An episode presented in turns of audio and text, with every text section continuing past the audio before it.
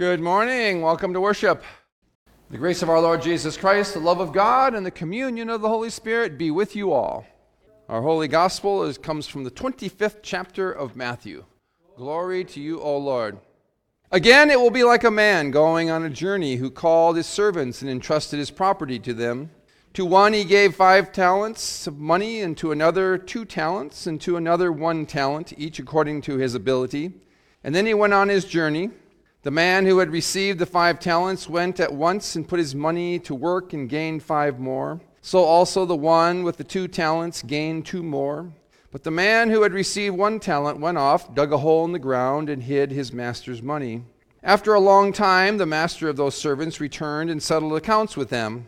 The man who had received the five talents brought the, uh, the, five, the other five, and he said, Master, you entrusted me with five talents. See, I have gained five more. And his master replied, Well done, good and faithful servant. You have been faithful with few things. I will put you in charge of many things. Come and share your master's happiness. And the man with the two talents also came and said, Master, you entrusted me with two talents. See, I have gained two more. And the master replied, Well done, good and faithful servant. You have been faithful with few things. I will put you in charge of many things. Come and share your master's happiness.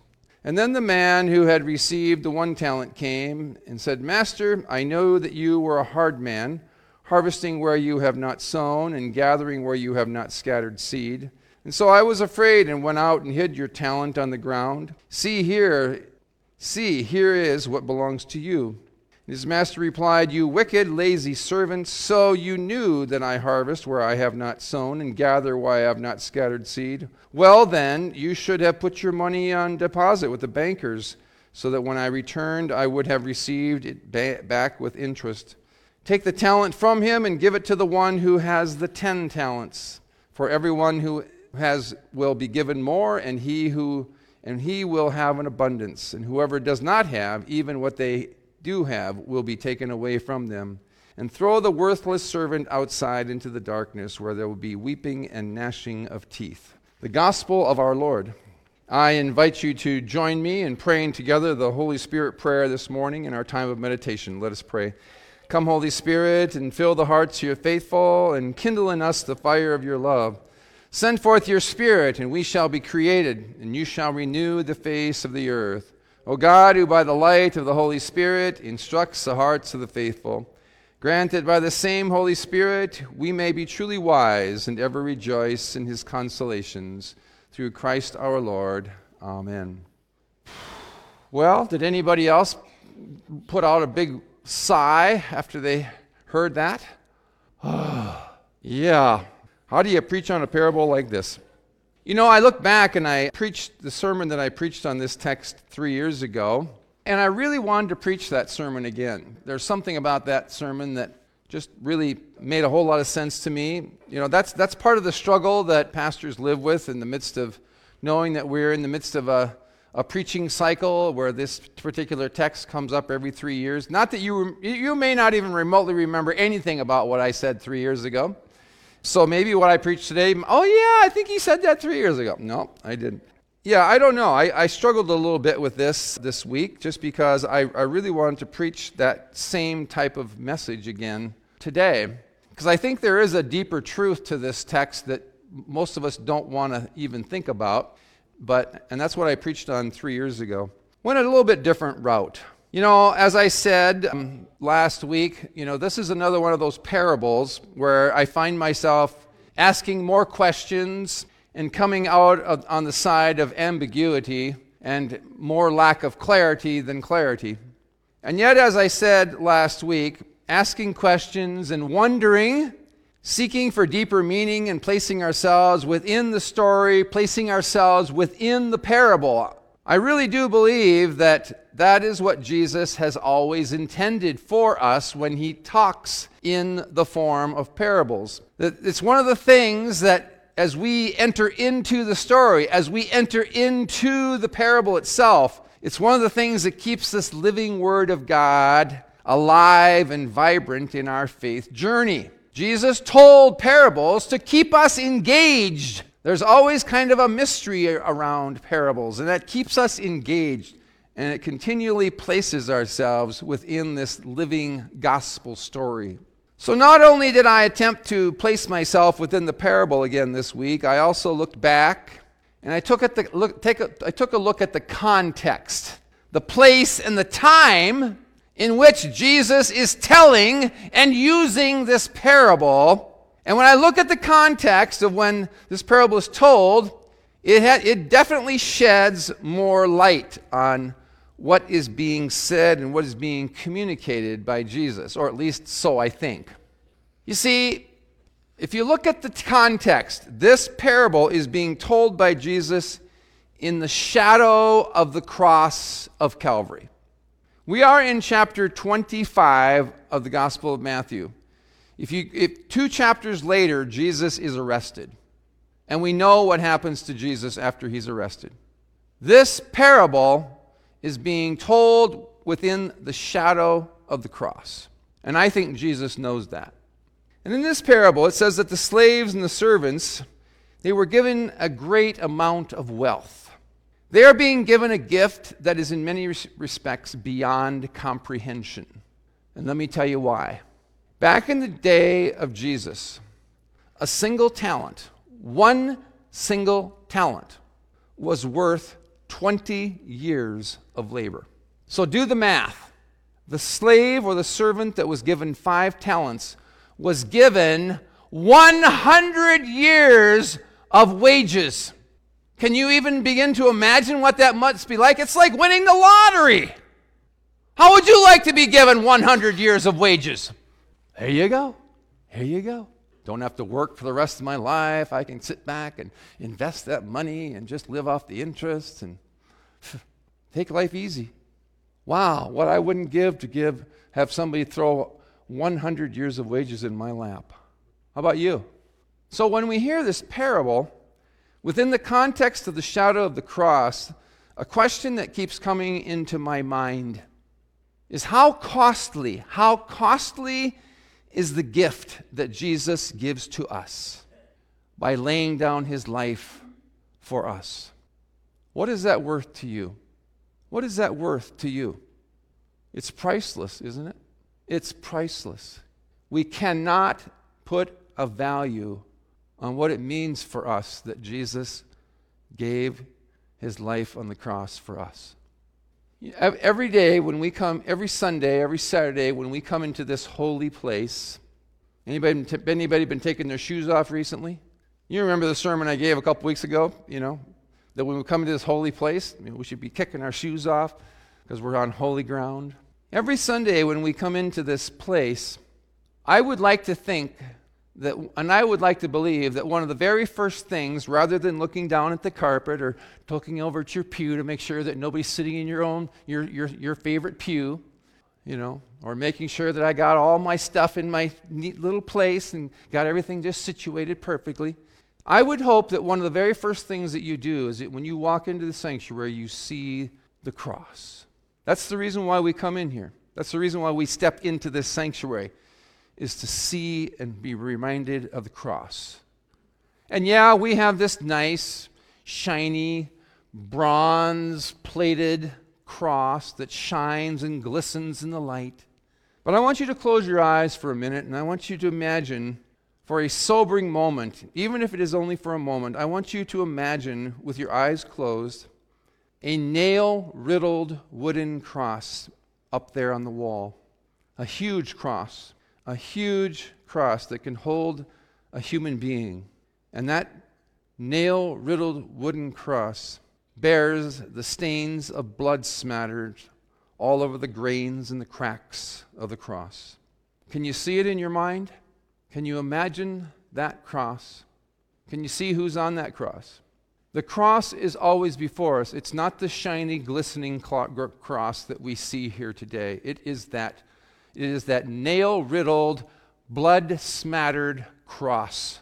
And it's always there to remind us again and again of the redemption that is ours in Christ Jesus, through whom God put forward, as the Apostle Paul says, as God put forward as a sacrifice of atonement by his blood and that is through effective through faith that we, we come to know that. That our very righteousness, that the righteousness that we have with God, God's made us righteous. God has made us worthy to stand before God as one of God's children. Our righteousness with God, it, it came with a price. It came with a price that is beyond our comprehension. And the reconciliation of God that you and I have through Jesus Christ, it is, abs- it is something that absolutely none of us deserve. None of us deserve it, including me, and none of you, and nobody else out there. None of us deserve it. And as the Apostle Paul so aptly reminds us in Romans 5, there is no, distinct, there is no distinction, since all have sinned and fall short of the glory of God. But he then says, But we are now justified. We are now justified. We are now made right by his grace as a gift through the redemption that is in Christ Jesus our Lord. And it is only through Jesus that we are justified and that we are recipients of this generous gift that is beyond our comprehension. I really do believe that that's what Jesus is talking about in this parable of the talent. That he knows he's going to die. He knows he's going to be put on that cross and he's going to die. And that's the gift that God gives to each and every one of us. That's the talent. Is, is this hyperbole? Is this, an exa- is this an exaggeration, an expression of exaggeration that we hear in this parable? Or is Jesus telling us the truth about God's generosity, about God's graciousness? Is it telling us the truth about that beyond comprehension of God's love for us? It is through faith in Jesus that you and I live every single moment, every second of our lives. We live within the reality of this beyond comprehension gift of grace. Every moment and every second, it is a gift of grace and acceptance from God that never stops giving. And it is completely undeserved, and yet it is constantly with us. Can we even begin to comprehend what that must be for us? I suppose, in a certain sense, you could say we hit the lottery. We hit the jackpot. Uh, I mean, we're talking monetary, we're talking about monetary imagery here, aren't we?